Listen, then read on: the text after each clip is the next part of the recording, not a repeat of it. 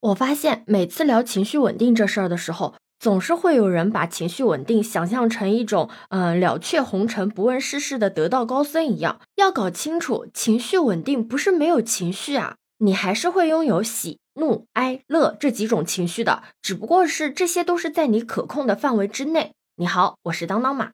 说到情绪稳定，就会想到情绪管理。那你是不是觉得情绪管理就是难过的时候压制住难过，愤怒的时候压制住愤怒，想尽一切办法战胜这些情绪，甚至呢要将这些情绪彻底的给消除掉？其实这些都是不对的。你要记住，情绪管理的本质就是不让情绪影响到我们的判断，做出让我们后悔的行为。而情绪说白了，只不过是大脑给你的一个警示信号，来保护你的身体安全和心理健康的。我们是需要情绪的，那些让你难受、不安、焦虑、恼火的，不是情绪的本身，而是你对负面情绪的一个解读。打个比方，《西游记》你看过吧？里面有一句经典的台词，就是猪八戒和沙僧每次在师傅被妖怪抓走了的时候，都会讲的一句话。对，就是那句“猴哥，猴哥，师傅被妖精抓走了。”我们再来做一个假设啊。如果这件事情是发生在你的团队里面，你就是那个孙悟空，你这个时候生气或者焦虑的，肯定是师傅被抓走了这件事，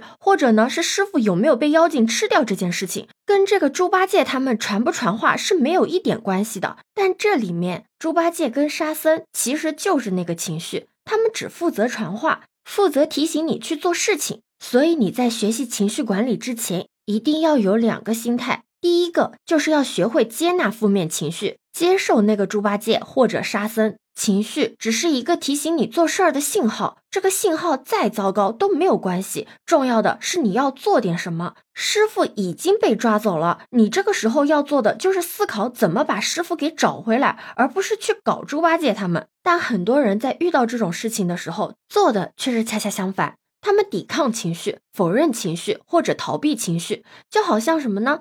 就好比猪八戒跑过来跟你说，师傅又被妖怪抓走了，然后你立马揍了他一顿，或者你根本就不承认他说的话，哪怕他说的是事实，再或者你让他变成一个帅哥来给你传话，这样一对比，你是不是就觉得很荒唐？那第二个心态呢，就是理性思考，结果导向。刚才也跟你提了嘛，让我们难受的不是情绪，而是认知系统出了问题。在你小的时候，你父母是不是有讲过别人家的小孩？你是不是听着特别的反感，还跟父母吵架？但是如果你理性分析一下，你就会发现，你父母这样讲真的是在找你的不痛快吗？还是说他真的想把你跟别人家的小孩交换？在大部分的情况下，你就会发现这些都是你自己的过分解读。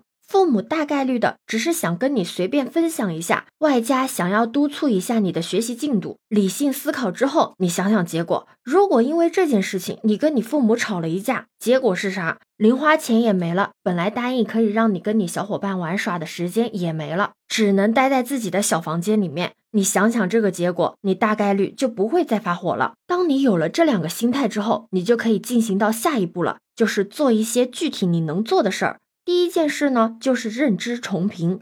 如果用一句话来概括情绪产生的过程，那应该就是事件。对事件的评判会产生相应的情绪，所以在任何你感觉自己情绪产生波澜的时候，用心理暗示法问自己一个问题。就拿生气来举例吧，问问自己，我到底在生气什么？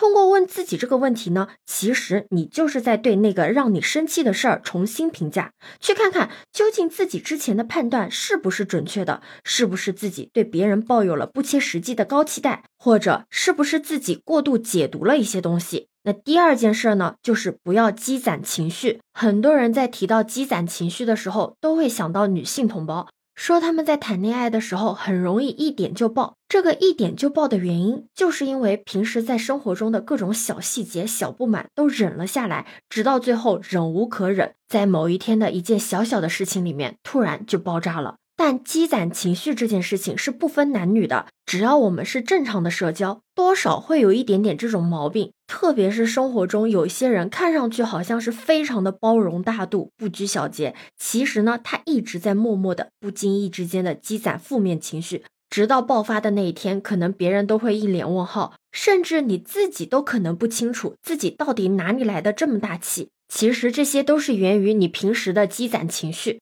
就像气球一样一直在充气，充太多就会爆炸。所以我们要学会及时的把这些负面情绪都给清空掉，把小问题给解决，才能避免大崩溃和大爆发。第三件事呢，就是要学会表达，因为大部分情绪不稳定的人，他们身上都有一个共性，就是表达能力差。就像婴儿一样，因为不会说话，所以呢，他不管是饿了、疼了、生气了，都只会哇哇的大哭。同样的，一个表达能力弱的人，他在情绪达到顶峰的时候，通常只会选择大喊大叫，或者摔东西、砸东西，甚至会起一些肢体的冲突，因为他说不出他想说的话呀。或者别人理解不了他说的，这里可以参考一下汪小菲。你看他在微博上发的那些文字，很难抓取他想要表达的到底是什么。再对比一下他妈妈，还有他的前妻，是不是顿时就觉得我们的汪总他的情绪就是真的很不稳定？所以啊，表达能力其实真的是情绪管理里面经常被忽略，但其实是一个无比重要的能力。最后一件事儿呢，也就是很关键的一件事儿，就是提升自己的认知。你可能会觉得提升认知一定得是经历了风雨，看尽了人间百态之后呢？对很多的事情，因为见怪不怪了嘛，所以心态自然平和，情绪稳定。这个想法吧，对也不对，因为不是每个老头老太都是这个样子的。阅历多了，看得多的人，也不一定等于情绪稳定。但我觉得那些经历多了，并且经常对这些事情进行一个思考和总结，从而不断提升自己认知的这种，才算从本质上提升了情绪管理的能力。